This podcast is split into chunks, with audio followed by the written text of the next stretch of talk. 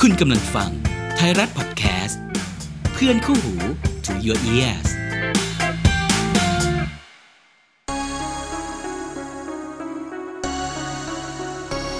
เอ็กซ์ต้าไทม์พอดแคสต์เวิร์คัพฮิสตรี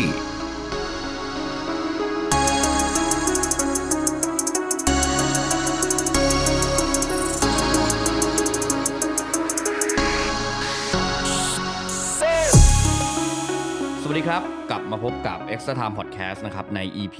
พิเศษอยู่ ยังคง EP พิเศษอยู่สำหรับเอ่อ World Cup History ครับผม ถึงแม้ว่าบอลโลก บอลโลกจะจบแล้วก็ตาม จะจบไปแล้วก็ตามแต่ พอดีว่าวีคที่แล้วพี่บอยอ่าเข้าบ้านในเอฟไปเรียบร้อย ใช่ครับคติรั ด บ โควิด ติดโควิด ครั้งแรก า ในรอบเท่าไหร่นะเกือบ 3 ปีใช่ไหม คือจะถามว่าซีซั่นไหนก็ไม่รู้ ไม่ รู้ครับ นับซีซั่นไม่ถูกแล้ว แล้วก็ติดแบบงงๆด้วยนะ ยังไม่ อ่า รู้แบบถ้าถ้าเขียนตามไทม์ไลน์คือก็ยังไม่รู้ว่าติดได้ยังไงเหมือนกัน อ่าแต่ว่าเห็นเขาบอกว่าตอนนี้เขาเรียกอะไรมันวัดยากแล้ว วัดยากวัดยา ไม่ ก เหมือนเดิมไม่เหมือนเดิมครับก็ แต่ก็สำหรับผมนะไม่ไม่ได้ไม่ได้มีอาการหนักมากผม อืม แค่ 2 วันหายเลย อ่า แต่แค่แบบวันที่ 3 แล้วตรวจ ATK มันก็ขึ้นเนี่ยขึ้นจางๆ กับ อ่า เสียงแผบๆหน่อย ก็เลยยังก็เลยยังอัดไม่ได้ตอนนั้น ใช่ครับ ก็เลยมาอัดหลังฟุตบอลโลกจบ ซึ่งก็พอดิบพอดี ๆ ที่อาร์เจนตินาเป็นแชมป์โลก อ่า สมัย เป็น ที่สาม สมัยที่สามแล้วยิง อืม อ่าเข้าชิงกับฝรั่งเศส ซึ่งทั้งคู่ได้สองแชมป์ ใช่ คือคือขึ้นแซงกันพอดี ใช่ใช่ นะใครได้ก็แซงกันพอดี ซึ่งจริงๆก็ต้องบอกว่า ผมเชื่อว่าในสนามที่ดู ไม่ว่าจะเป็นคนดูถ่ายทอดสดหรือดู อ่ะ ในสนามก็ตามอะ อืม ผมเชื่อว่าไม่มีใครทันสักเท่าไหร่ที่จะได้เห็นตอนที่อาร์เจนตินาได้คว้าแชมป์ครั้งโลกอ่าแชมป์โลกครั้งล่าสุด อ่าตปีอน 1986 ตอนมาราโดน่า คือผมว่าน้อยมากที่ อืม ที่ที่แบบเห็นทันแบบจ ใช่ ริง ๆ จัง ๆ เล ผ ย ม อะ เนี่ยไม่ทันแน่ๆคือคือ ผมยังไม่เกิดเลย คือดูบอลแล้ว ตอนนั้นอะ เออ คือรู้จักแล้ว แต่ว่าก็เด็กๆอ่ะมันก็ อ่ายั ยังไม่ได้จริงจังขนาดนั้น ใช่ เพราะอย่างพี่ต้าจริงๆ น่าจะไปทันปี อ่ะที่ 94 ซึ่ง ที่ ปี 94 ก็โดนส่งกลับบ้านด้วยนะมาเลน่าเนี่ ใช่ ย ใช่ เออ ก็คือได้ดูปีปีนั้นก็คือปี 94 ที่เป็นบอลโลกปีแรกเลย แล้วก็นั่นแหละครั้งสุดท้ายของมาเลน่าด้วย อ่าอ่าเป็นครั้งสุดท้ายพอดี จากกันจากกันพอดี เดี๋ยวเราจะมีเล่าในเอพิโซดนี้ ครับผม นะครับ ตอนนี้เราก็รู้แล้วว่าอาร์เจนตินาคือแชมป์โลก อ่า ทีมใหม่ทีมล่าสุดนะครับ เป็นแชมป์โลกสมัยที่สามจริง ๆ เออ ผมคิดในใจเหมือนกันนะว่าอา อ่ะ ร์เจนตินาจะได้แชมป์คืออันเนี้ยเอาจากบัญญัติระยางเลย อ่า สองพันสองพันสองอ่ะญี่ปุ่นเกาหลีใต้ใช่ไหม อืม บราซิลเป็นแชมป์ผมก็เลยฟันเอ้ยคัดกาตาร์เป็นเจ้าภาพเป็นเอเชียใช่ไหมเอ้ยต้องเป็นอเมริกาใต้ อื เออ ม ผมไม่ได้คิดอะไรมากอันนี้ผมแบบเขียนเขียน เอาบรรยาย ๆ ง่าย ใช่ ๆอ๋อ แต่โดยโดยความเห็นส่วนตัวก็คือ ผมก็ไม่ได้เชียร์ทีมไหนเป็นพิเศษอยู่แล้ว อ่า อ่าแต่ถ้าถามว่าทัวร์นาเมนต์เนี่ยเชียร์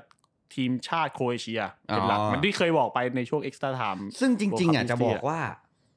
ถ้าเกิดเอ่อ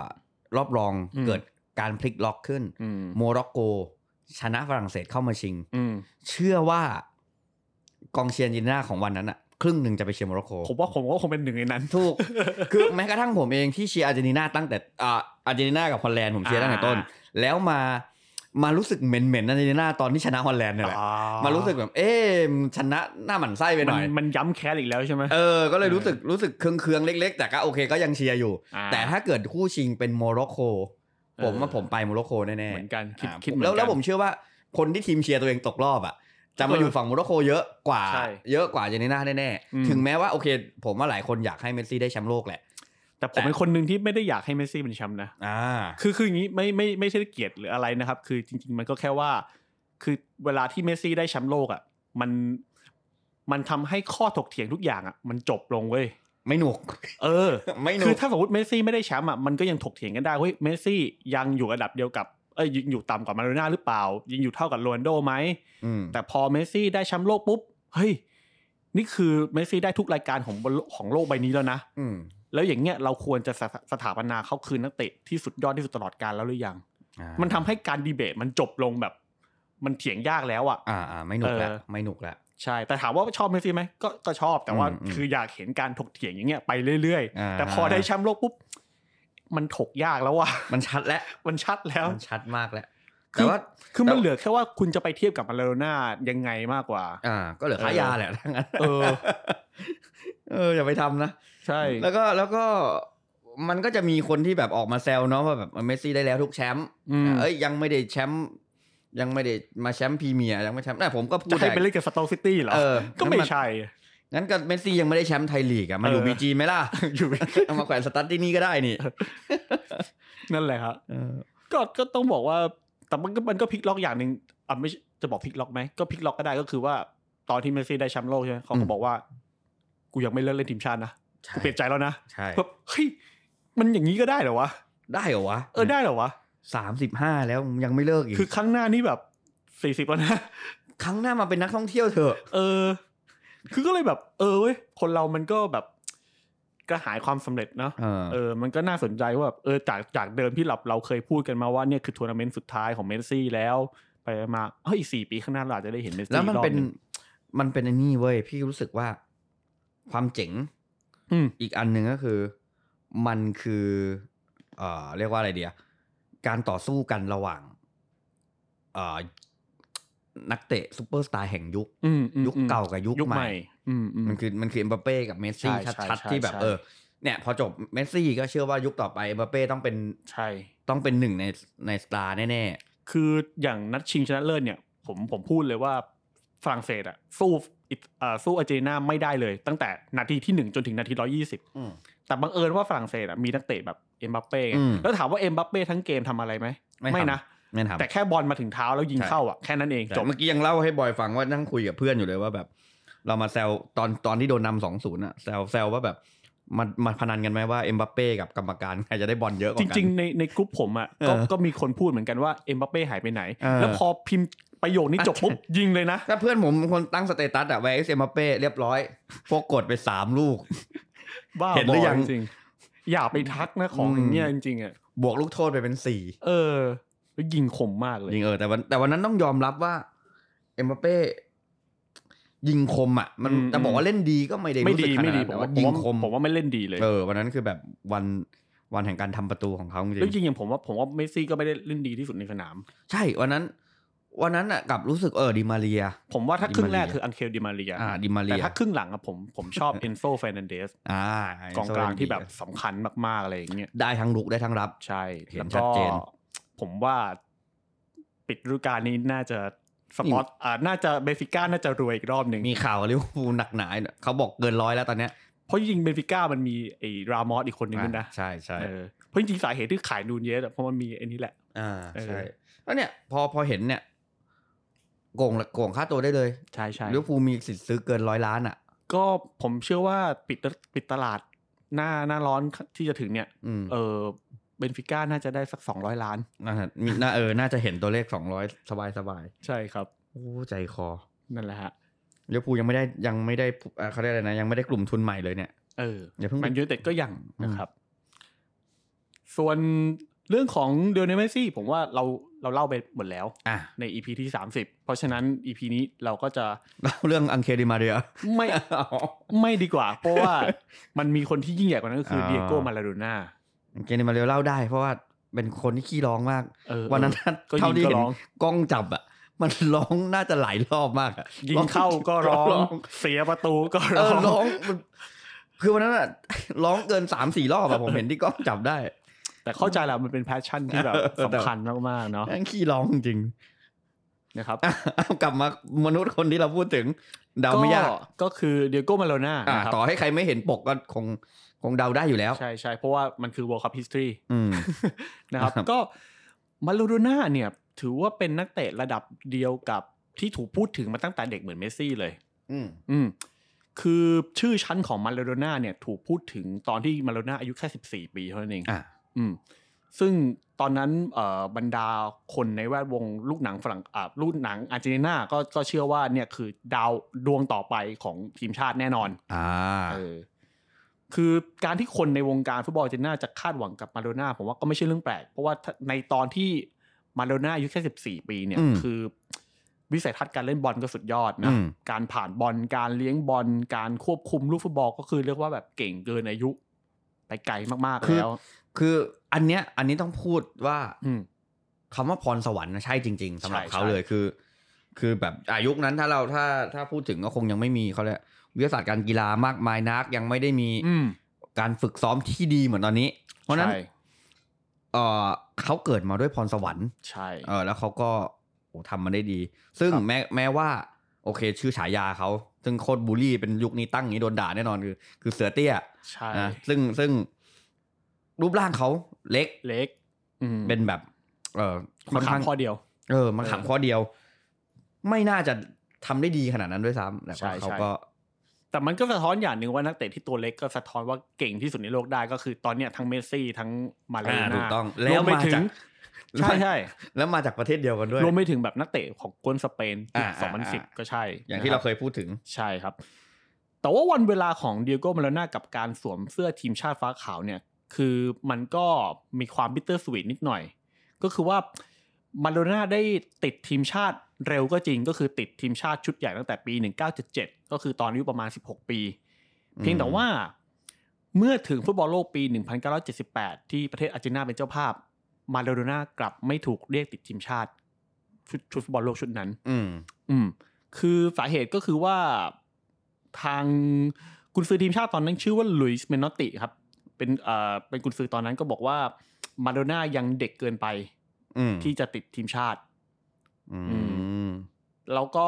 แต่ก็ไม่เป็นไม่เป็นผลอะไรเพราะสุดท้ายอาร์เจนตินาตอนนั้นก็คือยังแข็งแกร่งในฟุตบอลโลกอยู่ดี ก็ได้แชมป์ที่บ้านเกิด แล้วก็เป็นแชมป์สมัยแรก อืม นะครับ แต่อันนี้ผมมีเกร็ดนิดนึงจริงๆก็คือว่าตอนฟุตบอลโลกปี 1978 เนี่ย มันเป็นฟุตบอลโลกที่ที่บางคนเรียกว่าเป็นฟุตบอลโลกอัปยศ อืม สาเหตุเป็นเพราะว่าตอนนั้นอาร์เจนตินาครับเขาถูกปกครองด้วยระบอบเผด็จการของฮอเก้บิเดล่านะฮะ อืม ก็ทำให้แบบคนที่แบบยืนทางฝั่งประชาธิปไตย อืม แล้วก็ชาวอาร์เจนตินารวมไปถึงนักเตะจริงๆอะก็ไม่ชอบระบบเผด็จการเหมือนกันเขาเขาเขาอันเรื่องเรื่องเนี้ยเป็นปริศาสตร์คือเขาออกตัวว่าแบบเขาไม่เห็นด้วยกับกับการปกครองของฮอเก้บิเดล่าอยู่แล้ว อืม นะครับ แต่ว่าเขาก็ใช้ฟุตบอลในการสู้ไป อืม เออ แล้วก็สุดท้ายอาร์เจนตินาก็กลับมาได้ประชาธิปไตยในอีก 13 ปีให้หลัง อืม นะครับ อันนี้เป็นเกร็ดเรื่องเล็กน้อยนะครับ นี่คือ ส่วน แบบรู้สึกว่าชื่อ ชื่อไม่คุ้นเลยนะ อ่า น่าจะเกินเจนพวกเราไปเยอะ ใช่ใช่เพราะเพราะจริงอันเนี้ยผมอ่ะด้วยความที่แบบผมก็ศึกษาประวัติศาสตร์มาก็ก็เลย อืม พอแบบเคยได้ยินชื่อ แล้วก็เลยเอาเรื่องเนี้ยใส่ใส่มาใน อืม สคริปต์นิดหนึ่งนะครับ แม้ว่าตัวของมาโดน่าจะไม่ได้ไปฟุตบอลโลก 1978 นะครับ แต่ว่าฝีเท้าของมาโดน่าก็รุดหน้าขึ้นเรื่อยๆ นะครับมาโดน่าเนี่ยค้าแข่งอยู่กับทีมอาร์เจนตินสฮูเนียหรือว่าอาร์เจนตินสจูเนียที่เรารู้จักกันดีนะครับ อืม ห้าฤดูกาลแล้วก็ อืม ไปค้าแข่งให้กับโบคาจูเนียหรือว่า อ่า ชื่อจริงก็คือโบคาฮูเนียส อืม เนี่ยก็หนึ่งปีเท่านั้นนะ อืม เพราะว่าเพียงปีเดียวเนี่ยฝีเท้าของมาโดน่าในตอนที่เล่นให้กับโบคาฮูเนียเนี่ย คือสุดยอดมากๆ แล้วก็ไปเตะตาบาร์เซโลนา อ่ะ ก็เลยยอมเป็นเจ้าบุญทุ่ม ทุ่มเงินระดับสถิติโลกตอนนั้นก็คือ 3 ล้านปอนด์ โอ้โห นะครับ โอ้โหสามล้าน ใช่ก็ซื้อไปช่วงหลังจบฟุตบอลโลก 1982 อ่า ซึ่ง ครับ ฟุตบอลโลกปีนี้ ผมยังไม่เกิดนะครับ บอก ใช่ครับ ผมก็ไม่รู้อยู่ที่ไหนเหมือนกัน กำลังจะเกิดแล้วตอนนี้ หนึ่งเก้าแปดสองนี่กำใกล้จะเกิดแล้ว แต่ยังไม่เกิด แต่ว่าไอ้ฟุตบอลโลก 1982 เนี่ย อาร์เจนตินามีมาราโดน่าก็จริงนะ อืม แต่ว่ามันเป็นฟุตบอลโลกที่มีความขัดแย้งภายในทีมชาติอาร์เจนตินาสูงมาก อ่า โดยเฉพาะกลุ่มนักเตะดาวรุ่งกับนักเตะเอ่อรุ่นใหญ่ อืม เออ มันขัดแย้งกันทำให้ผลงานในภาพรวมของทีมค่อนข้างย่ำแย่นะครับ อืม แล้วก็ไปตกรอบสองรอบสองสมัยนั้นนะก็คือ1982เนี่ย ยังเตะแบบแบ่งกลุ่มนะ เป็นสามทีม อ่า อ่าซึ่งเอ่ออาร์เจนตินาอยู่กับอิตาลีกับบราซิล อ๋อ มีสามทีมแค่นั้นก อ่า รุ๊ป สาม ซี ทีมแล้วก็แพ้รวดทั้งสองเกมเลย อืม ใช่ครับกรุ๊ปซีครับ แล้วก็เอ่อตกรอบสองไป อืม นะครับ โอ้โห แล้วเจอ อย่างนี้เรียกกรุ๊ปอัปเดตไหม ออฟเดตแน่นอนคคร รั อบ บเทสอ่ะ ใช่ครับ อิตาลีกับบราซิลยุคนั้น ใช่ เพราะยุคนั้นด้วยนะยุคก่อน ใช่ ก่อนที่จะมีฝรั่งเศสก่อนที่จะมีฟุตบอลยุคใหม่อ่ะ ใช่ เออเขาก็ แล้ว ยึดอยู่ ก็ตอนช่วงหน้าร้อน 1984 นะครับ อืม ก็เป็นช่วงที่มาโดน่าก็เป็นนักเตะระดับสถิติโลกอีกครั้งหนึ่ง อืม โดยครั้งนี้ก็คือเป็นการย้ายจากอ่าลาลิก้าไปยังเกาโชเซเรียอา อืม ก็คือย้ายไปร่วมทีมนาโปลีนะครับ ก็ อืม ตอนนั้นก็สถิติโลกเหมือนกันครับ 5 ล้านปอนด์ เพิ่มมาอีกสองล้านเกือบเท่า ใช่ ตัวหนึ่ง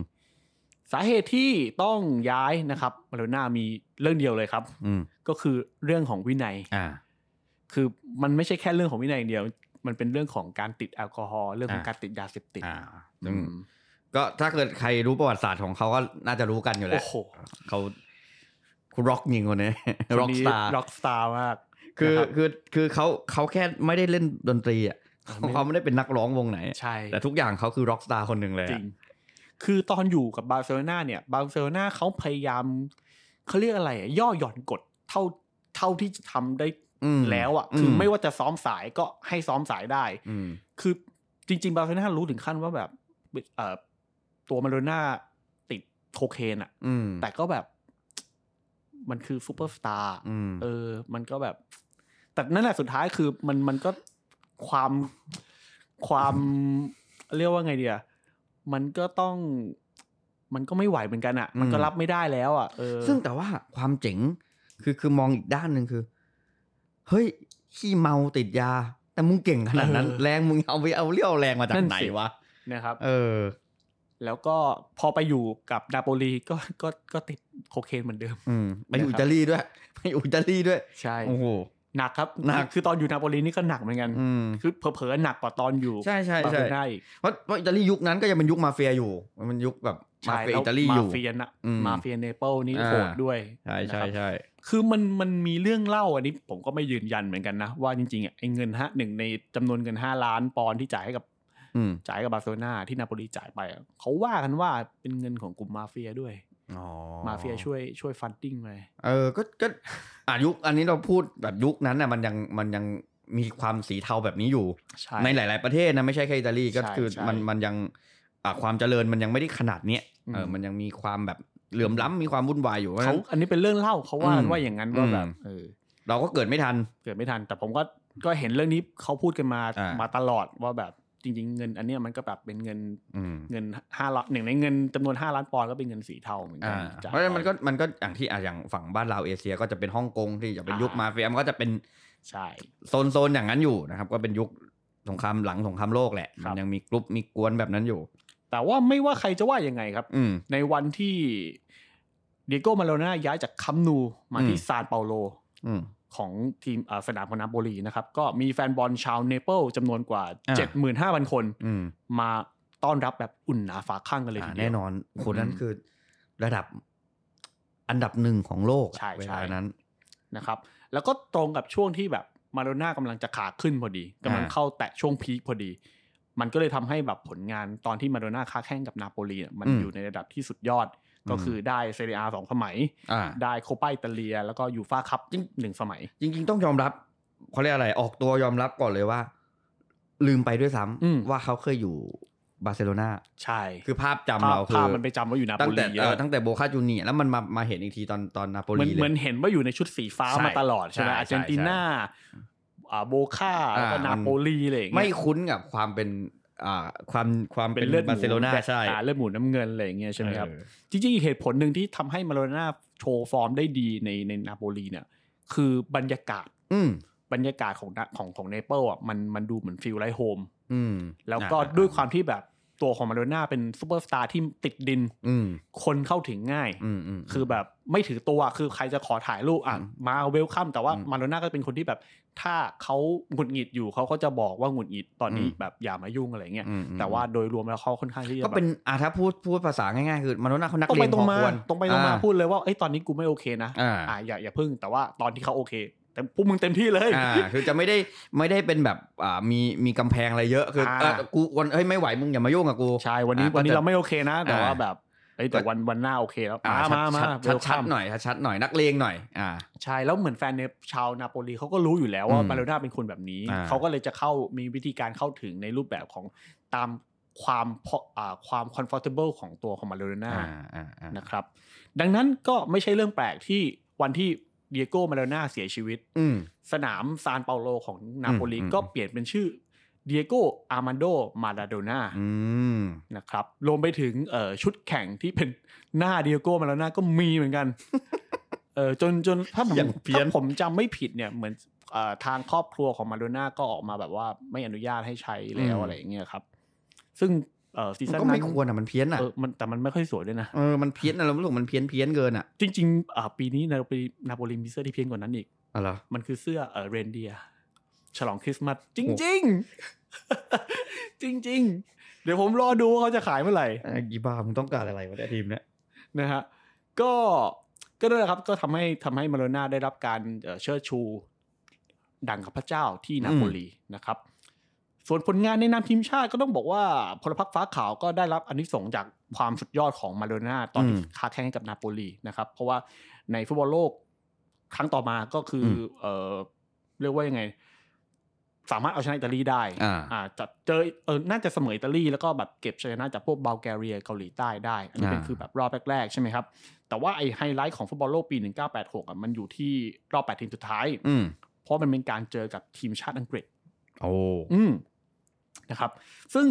ในวันที่อังกฤษเจอกับอาร์เจนตินาในวันนั้นมันมีหลายเหตุการณ์เกิดขึ้นมาก อืม นะครับ ซึ่งผมเชื่อว่าหลายคนคงน่าจะเคยได้ยินคำว่า hand of god อ่า เออซึ่งคำว่า hand of god มันก็คือเกิดมาจากเกมเกมนี้นี่แหละ อืม นะครับ ก็คือเป็นประตูที่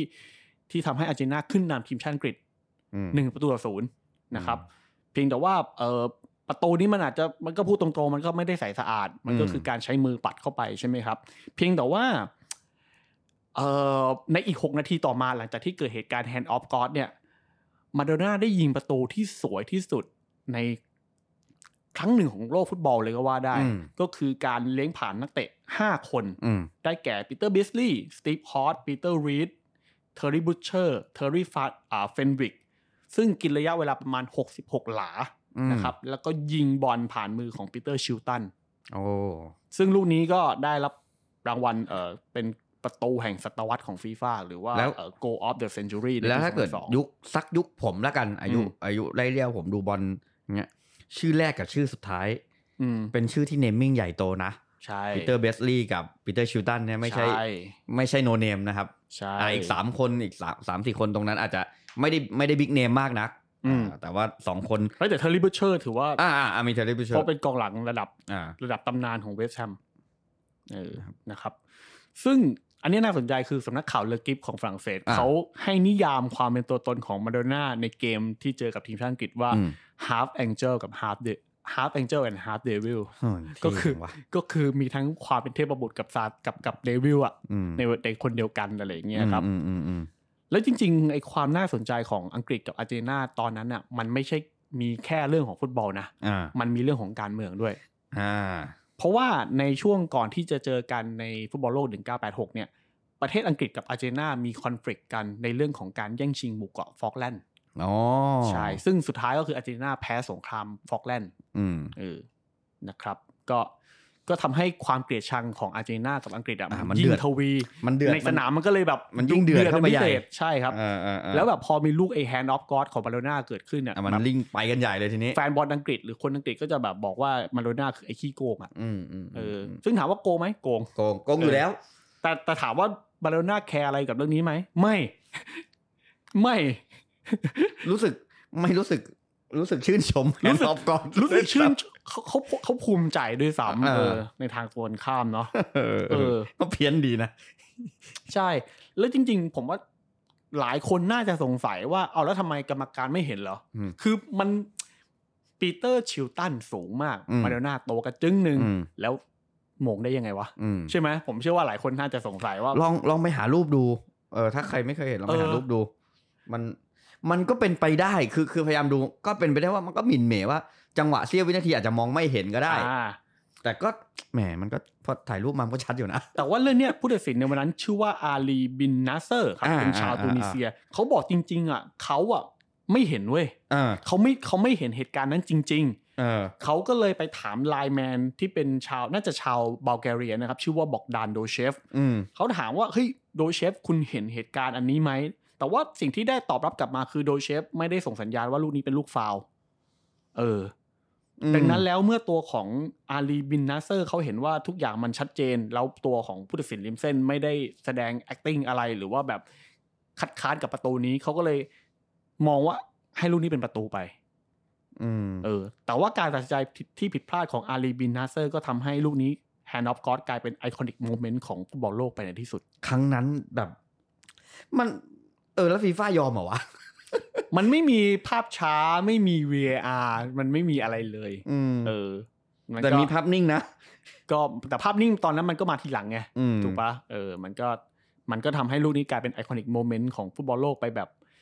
แม้ว่ามันจะไม่สวยงามแต่ก็เป็นที่จดจำนะครับ คืออยากแบบว่าอยากเห็นหน้าของพวกแก๊ง แก๊งแก๊งบอร์ดฟีฟ่าหลังจากเห็น อืม ได้เห็นรูปแบบพร้อม ๆ กันอะอยากได้ยินคำอุทานเขาจัง จริงๆอ่ะ ต้องบอกว่าแม้แต่นักเตะอาร์เจนตินาที่อยู่ในสนามที่เป็ อื น ม เพื่อนร่วมทีมของมาโดน่าเขาก็ไม่คิดว่าลูกนี้เป็นประตู อืม แต่มาโดน่าฉลาดกว่านั้น อ่า เขากวักมือเรียกให้เพื่อนร่วมทีมมาดีใจเว้ย อ่า เพราะว่าถ้าเกิดไม่เนียนผู้ตัดสินก็จะสงสัยแล้วอาจจะริบประตูกลับได้ อ่า คือเรียกว่าไหวพริบปฏิภาณน่ะ สุดยอดมาก ครบ มาโดน่า ใช่ เออเออฮับฮับฮับแองเจิลฮับเดวิลจริง ใช่ คือไม่งั้นมันผิดสังเกต อืม เขาก็เลยแบบเรียกเพื่อนร่วมทีมอ่ะให้มาดีใจด้วย ซึ่งจริง ๆ อันเนี้ยผมมีเกร็ดที่น่าสนใจอีกเรื่องหนึ่งอันนี้ เพิ่งไปเจอมาก่อนที่จะอัดรายการวันนี้เลย ๆเออ คือจริง ๆ อ่ะเอ่อกุนซือของทีมชาติอาร์เจนตินาในในในทัวร์นาเมนต์ 1986 อ่ะ คืออ ม ฟุตบอลโลก 1986 มันเตะที่เม็กซิโก อืม แล้วตอนนั้นน่ะมันเตะในช่วงหน้าร้อนของเม็กซิโกมาก อืม ๆ ตัวกุนซือของอาร์เจนตินาบอกว่าบอกทุกคนในทีมเลยว่าเวลายิงประตูได้อะอย่าดีใจเยอะ อืม เพราะมันร้อน อ๋อ แล้วมันเสียพลังงาน อ่า เพียงแต่ว่าไอ้ลูกเนี่ยมาเลโนน่ายอมผิดกฎ เพราะ อ่า ไม่งั้นมันจะไม่เนียน อ่า เออ ก็คือเรียกเพื่อนๆมาร่วมดีใจแบบฝุดเหวียงอ่ะ เพราะไม่งั้นมันโอกาสถูกริบประตูเกิดขึ้นได้ เออ ความจริงอ่ะมึงควรโดนใบแดงด้วยซ้ำถ้ ากรรมการ ใช่ใช่ใช่ เห็นอ่ะใช่ เฮ้ ปะ ยแต่ว่าผมบอกงี้ ถ้าเป็นฟุตบอลโลกสมฟุตบอลสมัยก่อนอะไอเรื่องการทำประตูด้วยการแฮนด์บอลหรือหรือลูกแบบหลุยส์โซเลสอะกรรมการไม่แจกใบแดง อืม ใช่ ไม่ ใช่ ถือเป็นการตั้งใจไอ้ย เอ่อ มันมันไม่ใช่ไม่ถือเป็นการ ตั้งใจแต่ อ่า ไม่ถือว่าเป็นการผิดแบบโปรเฟชชั่น a l ฟาว อ๋อ ใช่ อันนี้คือผมไปไปไปนั่งอ่านไปนั่งอ่านนักเตะที่เป็นยุคแบบ อายุ ยุคแปด นั้น ศูนย์ นะ อ่ะเขา ป็น บอกว่ากฎสมัยนั้นอ่ะ ถ้าอย่างเขาบอกว่าอย่างโซเลสที่ที่ตอนเจอกาหน้าใช่ไหม อืม ถ้ามาอยู่ในฟุตบอลโลกแบบแปดศูนย์เก้าศูนย์อะไรเงี้ย ไม่โดน ไม่โดนใบแดง อืม เต็มที่คือใบเหลือง อืม กับเสียจุดโทษแค่นั้นเอง อืม ก็ถือเป็นการตักเตือนไป ไม่ อืม ไม่ถือว่าแบบเป็นใบแดง อ๋ออา อันนี้ แต่ถ้าเป็นเป็นยุคเนี้ยถ้าโดนจับ ก็ ได้ ก็เหมือนที่โซเลสโดนไง อืม ใบแดง ใบแดงมึง ใช่ โดนใบแดงแน่นอน ใช่ครับ นั่นแหละฮะอันนี้ก่อนที่ผมจะเล่าต่อไปคือผมไปเจอเรื่องที่น่าสนใจเกี่ยวกับเสื้อที่ทีมชาติอาร์เจนตินาใส่ใน อืม ทัวร์นาเมนต์ฟุตบอลโลกปี 1986 อืม ซึ่งมันจะไปรีเลทกับไอ้เรื่องของอากาศร้อนของประเทศเม็กซิโก อืม นะครับ คืออย่างนี้ครับ ต้องบอกว่าเสื้อแข่งของทีมชาติอาร์เจนตินาในปี 1986 เนี่ยก็คือใช้บริการของเสื้อแข่งของบริษัทที่ชื่อว่าเลอคอกสปอร์ติฟ อ่า เป็นบริษัทของฝรั่งเศสนะครับ ซึ่งสมาคมฟุตบอลอาร์เจนตินาเนี่ยหรือ AFA ก็ก็บอกว่า อืม เขารู้อยู่แล้วว่าการแข่งขันฟุตบอลโลกที่เม็กซิโกอะอากาศมันร้อน อืม เพราะฉะนั้นแล้วเลยให้เลอคอกสปอร์ทิฟเนี่ยทำชุดแข่งพิเศษ อืม ที่มีความบางแล้วก็ระบายอากาศได้ดี อืม เพราะว่าอุณหภูมิที่เม็กซิโกมันร้อนมาก อ่าอ่า แต่ครับเขาลืมคิดไปว่าฟุตบอลมันต้องมีสองสองแบบเสื้อ อืม เหย้ากับเสื้อเยือน อ่า เขาทำแค่เสื้อเหย้า เอาเวรกรรม คือให้เลอคอกทำเพราะเสื้อเหย้า อ่า โอเค ก็คือความไม่ละเอียดของทั้งสองบริษัทอ่าทั้งทั้งทั้งสมาคมฟุตบอลแล้วก็ทางทีม อืม เลอคอกสปอร์ทิฟด้วยก็แบบไม่ได้ละเอียดพอในในเรื่องนี้ ส่งผลให้เกมที่อาร์เจนตินาเจอกับอุรุกวัย ซึ่งเสื้อมันชนกัน เสือฟ้าขาวเหมือนกัน อาร์เจนตินาต้องใส่เสื้อสีน้ำเงิน อืม แต่ไอเสื้อสีน้ำเงินที่ว่าเนี่ย มันไม่ได้ออกแบบมาพิเศษ อ่า มันมาโลน่าเคยพูดประมาณว่ามันหนักเหมือนใส่สเวตเตอ ร์อ่ะ คือมาโลน่าคือเหงื่อชุ่มทั้งตัว อืม แล้วแล้ว อืม ด้วยอากาศมันร้อนอีก แล้วก็แบบ อืม สภาพภูมิอากาศภูมิภูมิประเทศที่แบบ อ่ามั มัน อ่า สูงภูเขาสูงเนี่ย มันกินพลังงานมากแล้วก็แบบมันทำให้แบบนักเตะมันมันเหนื่อยเป็นพิเศษเหนื่อยกว่าเป็นเหนื่อยกว่าปกติ แล้วเสื้อมันหนักมากมันทำให้แบบวิ่งยากอีกอะไรอย่างเงี้ยคราวเนี้ยทำให้อาร์เจนติน่ามันก็ต้องเริ่มคิดแล้วแบบชิบหายแล้วว่าเกม อ่า ถ้าเกมรอบ 8 ทีมเนี่ยต้องไปชนกับสีเสื้อใครอีกเนี่ยจะ อืม ทำยังไงอะไรอย่างเงี้ยครับ อืม แล้วก็ความความโชคร้ายก็คือว่าในรอบ 8 ทีมสุดท้ายก็เจออังกฤษ อืม เสื้ออังกฤษใส่เสื้อสีขาว อ่า เสื้อมันชนกันอีก ฟ้าขาวเนี่ย ไม่ได้ ใช่ ทำให้ในช่วง 48 ชั่วโมงก่อนที่จะเริ่มเกมการแข่งขันระหว่างอังกฤษกับเอ่ออาร์เจนตินาใช่ไหมครับ อืมอืม ทีมเทคนิคที่เกี่ยวข้องกับอ่าถ้าปัจจุบันก็เป็นพวกแบบคิดเมเนเจอร์อะไรอย่างเงี้ยครับ เขาก็ต้องไปหาเสื้อสีฟ้าของเลอคอกสปอร์ทิฟซึ่งแบบเป็นสีน้ำเงินน่ะ อืม หาให้ได้ว่าแบบเสื้อตัวแบบเนี้ยที่มันเนื้อผ้ามันบางมันระบายอากาศได้ดีอ่ะ อืม มีไหม อ่า เออ เขาไปพลิกหาแผ่นดินหาเลย เอาโอเคโห ใช่ แล้วเขาเหมือนเขาได้เสื้อผ้ามาสองแบบ อืม อ่า แล้วเขาก็แบบคิดในใจแบบมันจะเวิร์กไหมว่าอะไรอย่างเงี้ยว่าแบบเฮ้ยมันไอ้วิธีเนี้ยมันเวิร์กไหม อ่า อ่า เออเขาก็แบบพยายามสรรหาวิธีอื่น เช่น การเอาเสื้อ ที่เป็นเสื้อแข่งไอ้ที่เป็นเปื้อสเวตเตอร์อ่ะ อ่า เป็นเสื้อแข่งใช่ไหมแบบลองมาเจาะเจาะรูอ่ะ อืม ให้แบบมันระบายอากาศนู่นนั่น สุดท้ายเสื้อมันพัง อืมอืม เออเขาก็โอเค วิธีมันก็เหลือแค่แบบไปหาซื้อเสื้อที่ใกล้เคียงกับเสื้อเยือนมาใช่ไหมครับ แต่ก็เขาก็ไม่มั่นใจทีมเทคนิคไม่มั่นใจว่าแบบจะเอายังไงดี อ่าอ่า สุดท้ายคนที่ทำให้เรื่องเนี้ยมันยุติลงก็คือเดียโก้มาโดนาน่า อ่า คือมาโดนาน่าเดินเข้าไปในห้องเทคนิคเขาก็ไปดูเสื้อ แล้วเขาบอกเฮ้ยเขาชอบเสื้อแบบนี้ อืม เสื้อประเภทนี้ อืม สุดท้ายก็เลยทำให้แบบทีมเทคนิคก็เลยไปเอาหาเสื้อเนี่ยให้เหมาะกับไม่ใช่เลย ให้ให้ครบกับ อ่า ผู้เล่นทุกคนเออแต่ปัญหามันยังไม่จบเพียงเท่านี้ครับ อืม สุดท้ายไอ้เสื้อที่ว่าเนี่ย มันมีแค่โลโก้เลคอกสปอร์ตทิปถูกไหมครับ อืม อ่า บรรดา w ว r ร์เกอร์ก็ต้องไปปักเอ่อโลโก้ของอาร์เจนตินา อืมอืม อ่าใช่ไหมอันเนี้ยปักแค่โลโก้ไม่เท่าไหร่เพราะโลโก้มันสามารถหาง่ายใช่ไหมครับ อ่า แต่ฟุตบอลโลกมันต้องการเบอร์เสื้อ อืม เขาหาเบอร์เสื้อกันไม่ได้ครับ เวรกรรม ใช่เขาหากันแบบ 24 ชั่วโมงสุดท้ายคือพลิกหาเบอร์เสื้อกันแบบชิบหายวายป่วงเลย สุดท้ายครับอาร์เจนติน่ารอดจากปัญหานี้ได้ด้วยการไปติดต่อขอเสื้ออ่ะขอเบอร์ของทีมอเมริกันฟุตบอลท้องถิ่นที่เม็กซิโก อ่า ก็เลยได้มา อืม ถามว่าไอตัวเลขอันเนี้ยมีความพิเศษยังไง อ่า คุณผู้ฟังลองเซิร์ชเอ่อเสื้อทีมชาติอาร์เจนตินาที่เจออังกฤษนะครับ อืม ตัวตัวเบอร์อ่ะมันเป็นกริตเตอร์ อ่าเหรอ ใช่ เสื้อเบอร์สิบของเดียโก้มาโดน่าจะมีกริตเตอร์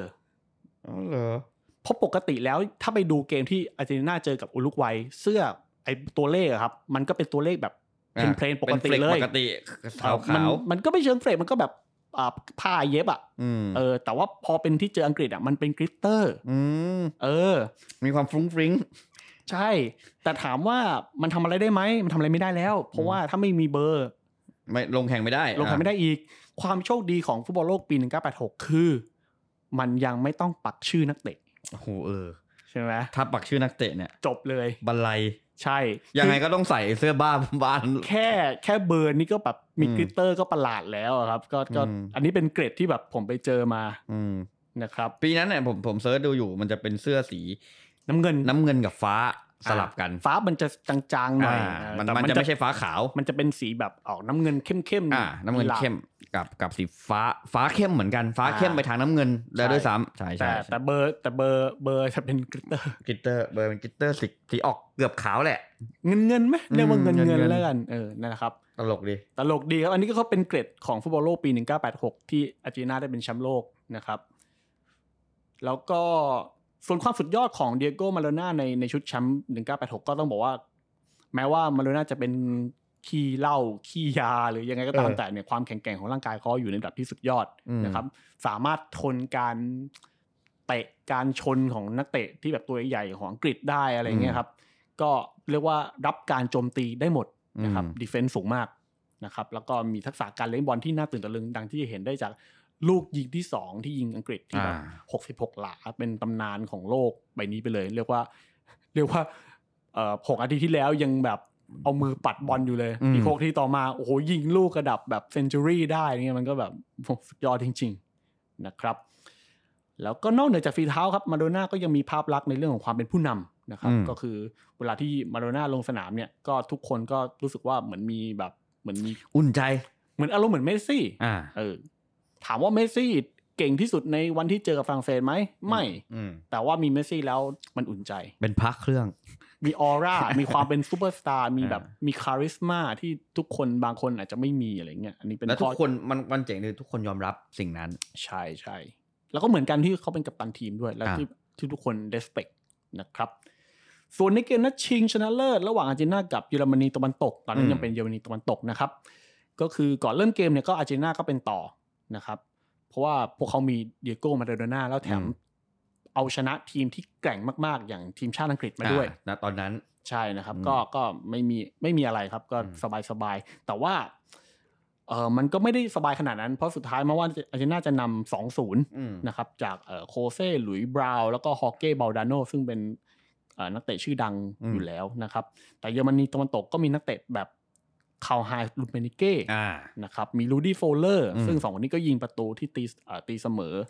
ให้กับทีมชาติเยอรมนีตะวันตก อืม แต่สุดท้ายก็เป็นหลุยส์เบอรูชาก้าที่ยิงให้อาร์เจนตินาคว้าแชมป์โลกสมัยที่ อืม 2 แล้วก็ต้องรอหลังจากนั้นอีก 36 ปีถึงจะได้แชมป์โลก โดย โดยเมสซี่ โดยเมสซี่ อ่าน นะครับ ผู้มีมาราโดน่าเป็นไอดอลอีกที ใช่นะครับบทสรุปของฟุตบอลโลก 1986 ครับเดียโก้มาราโดน่ายิงไป 5 ประตูกับ อืม 5 แอสซิสต์ อืม นะครับแล้วก็ลงเล่นในทุกวินาทีของทัวร์นาเมนต์ อืม อืมนะครับแต่หลังจากนั้นก็ 1990 ครับบอลโลก 1990 มาราโดน่าก็กลับมานำทัพ แต่ครั้งเนี้ยเขาพ่ายแพ้กับเยอรเยอรมนีตะวันตกที่แกร่งขึ้นจากปี อืม 4 ปีที่แล้วนะครับ เพราะว่ามันมันมันมีการวิเคราะห์ว่าจริงๆอ่ะเอ่อเยอรมนีตะวันตกตอน 1986อ่ะเล่นซอฟต์ไป อ่า อ่าพอ 90 เขาดุดันมากขึ้น ดุดันไม่เกรงใจใครนะเขาก็เขาก็เล่นได้อย่างเต็มที่แล้วก็มั่นใจด้วยแล้วก็ อ่า คือคือเขาคือเขาเริ่มมีนักเตะที่แบบดีมากๆ อย่างพวกอันเดรสเบรเม่แล้วก็ตัวแบบโรธามาเทอุสอะไรเงี้ย อ่าเริ่มเริ่มเริ่มเข้ามายุคที่ใกล้เคียงกันหน่อยละ ใช่ โรธามา ค เท รับ อุส ก็ก็ทำให้ทีมชาติเยอรมนีตะวันตกตอนนั้นก็ได้แชมป์โลกไป อืม นะครับส่วนฟุตบอลโลกปี 1994 ที่สหรัฐอเมริกาครับมาโดน่าก็กลับมาติดทีมชาติอีกครั้งหนึ่งครับในวัย 33 ปี เพียงแต่ครั้งนี้ก็คือปัญหานอกสนามมัน อืม ก็กลับมาทำร้ายทำลายตัวของมาโดน่าก็คือเขาถูกเอ่อกรรมการหรือกรมอะไรต่างๆ ที่เกี่ยวกับการตรวจโดปนะครับ อ่า พบว่ามีโคเคนในร่างกาย อืม มีสารโคเคนในร่างกาย มันก็มีแต่ว่ามันมีอีกกระแสหนึ่งเขาบอกจริงๆอ่ะมันเป็นเหมือนยาแก้ไอ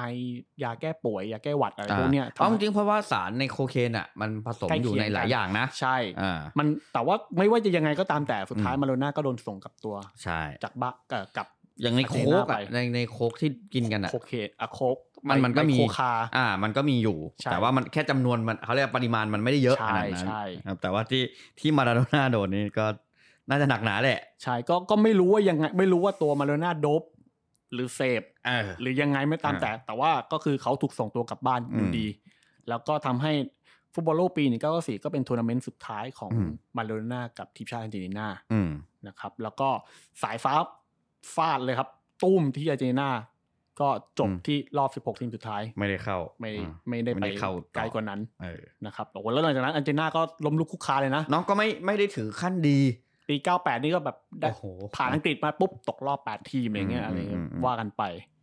ไม่ค่อยได้ประสบความสำเร็จแบบอย่างสูงหลังจากนั้น เป็น ใช่ ทีม ไม่ว่าจะเป็นฟุตบอลโลกหรือแบบฟุตบอลอเมริกาใต้ก็ตามนะ ใช่ใช่ อืม ใช่แบบหายไปเลยอ่ะ ใช่ครับ แม้ว่าจะมีเมสซี่ก็ตามแต่นะ ใช่ เออ ใช่ใช่ เพิ่งมามีรอบเนี้ยที่แบบ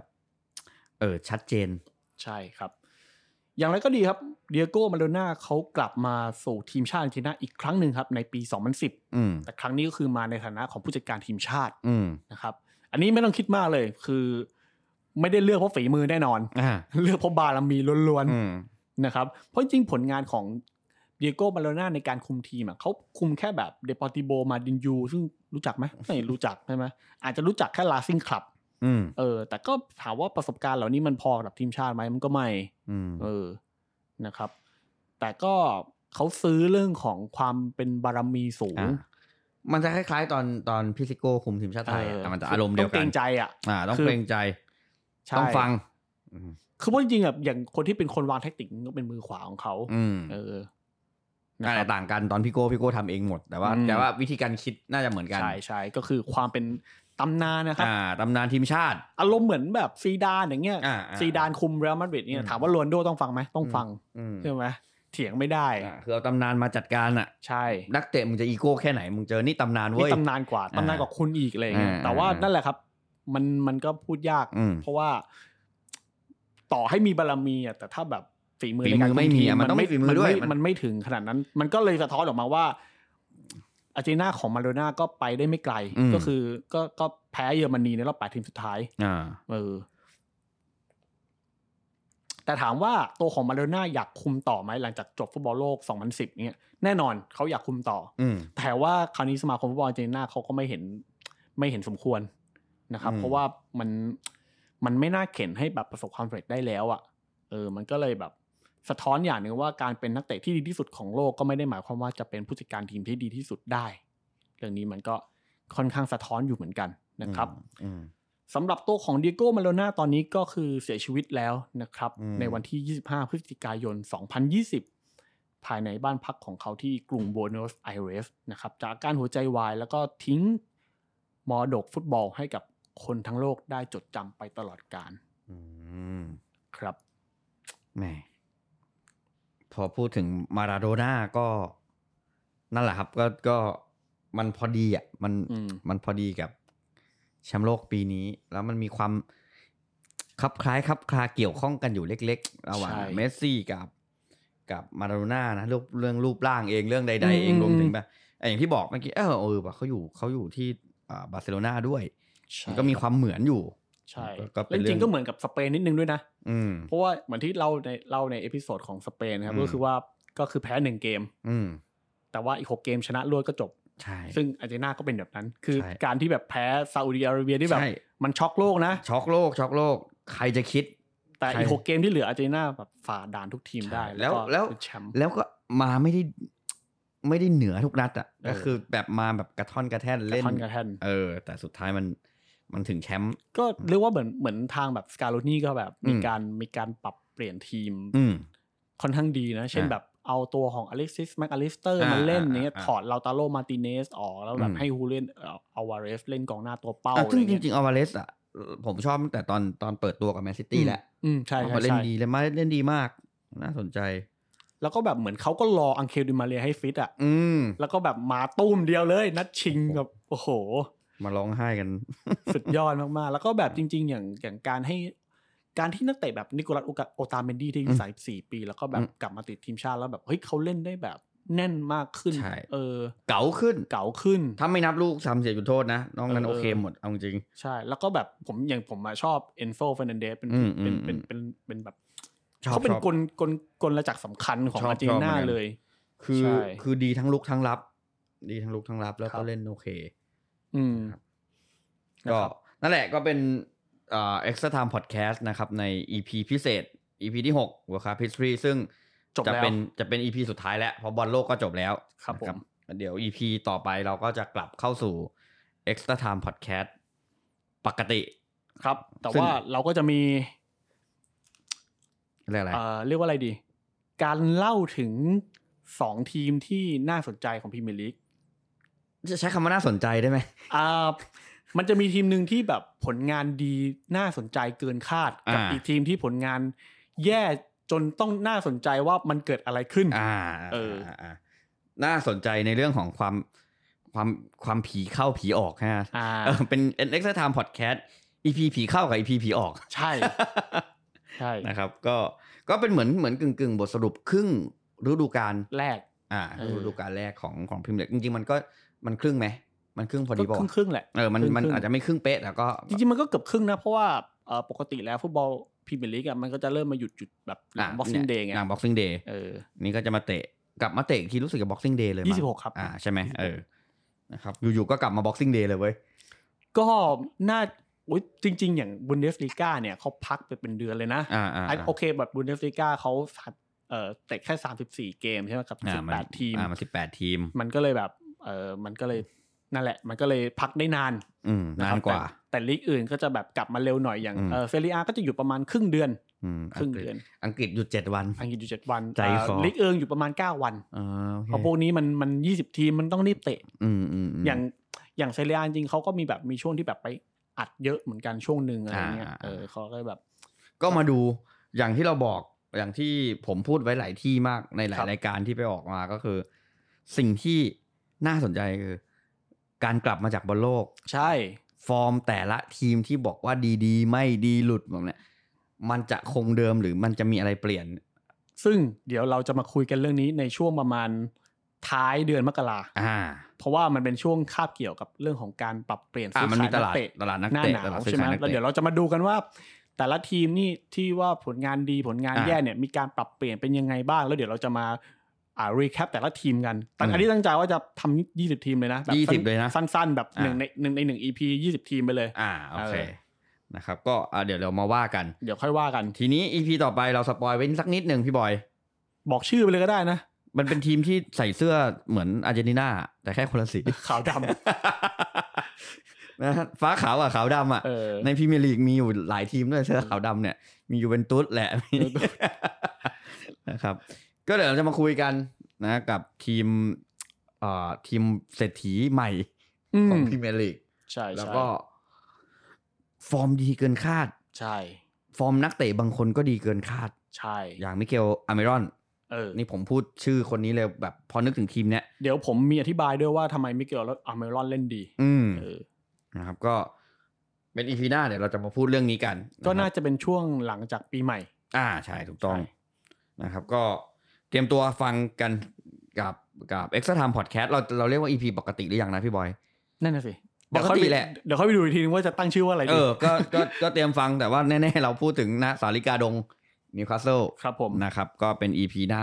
แต่ว่าก็น่าจะหลังปีใหม่ หลังปี นะค ใหม่ รับช่วงช่วงอ่าวีคแรกไม่วีคแรกก็วีคที่สอง ครับ นะของปีใหม่นี้ก็เตรียมตัวกลับมาสู่อ่าสถานการณ์ปกติของฟุตบอลลีก ใช่ ทั้งในยุโรปทั้งทั่วทั่วโลกอ่ะ ใช่ ของ ครับ ไม่ว่าใครจะดูบอลบอลพรีเมียร์ลีกบอลยุโรปบอลอเมริกาบอลไทยใดๆก็กลับมาเตะแล้วนะครับ ก็หยุดพักฟีฟ่าเดย์ไปแล้ว ตั้งเดือนหนึ่ง อืมตั้งเดือน หนึ่ง ตั้งเดือนหนึ่ง อ่าบอลก็จะกลับมาเตะกันคึกคลื้นนะครับ ก็จะมีการได้ขิงได้แซวกันเยอะขึ้นแล้ว ใช่ เออบอลโลกมันขิงกันไม่ค่อยมันอ่ะ ใช่ใช่ เออ ใช่ มันไม่ค่อยไม่ค่อย ไม่ค่อยได้ใจเท่าไหร่แต่ว่าเออสโมสรนี่ของจริง ตอนนี้คนที่เล่นฟันฟิฟุตบอลก็ต้องเตรียมปรับ อ่าต้ ที อง ม เตรียมแล้ว ยกใหญ่เหมือนกัน นะครับ ก็ต้องมาลุ้นกันว่านั่นแหละ มันมันอยู่ๆมันโดนผ่าครึ่งอ่ะ ใช่ เออ มันจะกลับมาเล่นกันได้ไหมวะ ก็เดี๋ยวมันต้องมาลองดูกัน อืม แล้วกับกับฤดูกาลที่อ่าผมพูดถึงอังกฤษละกันที่มันขับเคี่ยวกันแบบนี้ อืม มันมีตอนที่อ่าตอนปีที่ลิเวอร์พูลได้แชมป์ อืม ที่หยุดโควิด เป็นโควิด ไป แต่อันนั้นอ่ะมันไม่ขับเคี่ยวไง คือจังหวะที่หยุดไปอ่ะลิเวอร์พูลมันนำไปไกล ใช่ มันมันกลับมาบี้ยาก แต่ตอนเนี้ยสองอันดับแรกมันก็ยังบี้กันอยู่ แต่ไอ้ฤดูกาลโควิดอ่ะมันไปบี้กันตรงที่อันดับที่สี่ อ่าใช่ใช่ เพราะตอนนั้นเลสเตอร์เขาแบบครองที่สามนะ อ่า อยู่ที่ ใช่ สาม ใช่ จน ใช่ จนแบบยูแมนยูเข้ามาแซงในช่วงหลังช่วงแบบ อ่า หลังโควิด อ่ามันก็มัน ก็แบบมาเป็นที่สี่แล้วก็ อืม เลสเตอร์ตกไปเป็นที่ห้าซึ่งแบบ อ่า เลสเตอร์ก็แบบโอ้กูอยู่ที่สามตั้งตั้งร้ ตั้ อย ง กว่าวัน อะเออ นั่นแหละซึ่งซึ่งซึ่งก็บอกว่า มันมีผลนะ มีผล ไม่ใช่ว่า มี มีผผลล เพราะตอนนั้นก็อ่ะอย่างที่บอกอ่ะไอ้ที่สามไอ้ที่เลสเตอร์อยู่ที่สามแมนยูมาแซงอ่ะ สควอตเดฟเขาก็เล็กกว่า ใช่ มันมีผลจริง ๆ กับการหยุดพักไปอ่ะที่ที่เมื่อกี้ที่บอกเพราะลิเวอร์พูลมันนำเยอะ ใช่ มันโดนบี้ไม่ได้แล้ว ตอนนั้นอ่ะถ้าถ้าพูดถึงตอนโควิดแต่อันเนี้ยโอ้โหอาร์เซนอลกับแมนซิตี้ก็ อืม ขี่กันมาเลยนะ เรามาดูว่า คือจริงๆใจจริงก็ยังอยากเชียร์ให้อาร์เซนอลยังคงฟอร์มเดิมนะแต่ก็ ครับ แอบหวั่นๆใจอยู่เล็ก ๆ ว่า เอาอยู่จริงไหมนะหลังจากกลับมา อืม คือค่อนข้างมั่นใจว่าแมนซิตี้อ่ะกลับมาเล่นได้ดีแหละ เล่นได้ดีเลยแหละ เพราะจริง อยู่แล้ว มันมีนักเตะที่แบบไม่ได้ไปบอลโลกแล้ว แบบ รอที่จะยิงประตูอยู่นะ เออโอ้โห มีอยู่คนนึงอะ คลิ เด็ ป กน น่า อ ส ร์เว ง ย์ สา ค ร น เหลื นั้ อน เกิ น่ะ น เด็ก ไอ้ นอ เด็ก ร์เวย์คนนั้นน่ะ ไอเด็กเวน นะครับ ก็เดี๋ยวมารอลุ้นกันว่าเอ่อครึ่งหลังของฤดูกาลจะเป็นยังไง ครับ นะครับ แล้วก็ฝากติดตามพวกเราได้นะครับ ทุกวันเสาร์บ่าย2โมงนะครับทางช่องทางต่างๆ ของไทยรัฐพอดแคสต์ไม่ว่าจะเป็น Podbean Spotify รวมถึงอ่า Google Podcast Apple Podcast ครับ นะครับ แล้วก็อ่าอยากคอมเมนต์ อยากคุยกับเราก็น่าจะ YouTube YouTube ง่ายสุดนะครับ ก็เซิร์ชได้เลยว่า Extra Time Podcast นะครับ ครับ ก็โอเคสำหรับวันนี้ลาไปแล้วสำหรับ Extra Time Podcast ใน EP พิเศษนะ World Cup World Cup History History เดี๋ยวถ้าเกิดอ่าบอลโลกครั้งต่อไป น่าจะต้องเปลี่ยนชื่อละ เอออาจจะต้องเปลี่ยนชื่อนานเหลือเกิน เดี๋ยวค่อยว่ากันแล้วกันนะครับ ก็เดี๋ยว ป็นสี่ปี อ่าอีก 4 ปีนะเรากลับมาเข้าสู่ลูปปกติกับ ครับ Extra Time Podcast นะครับ วันนี้ก็ลาไปก่อน สวัสดีครับผม สวัสดีครับ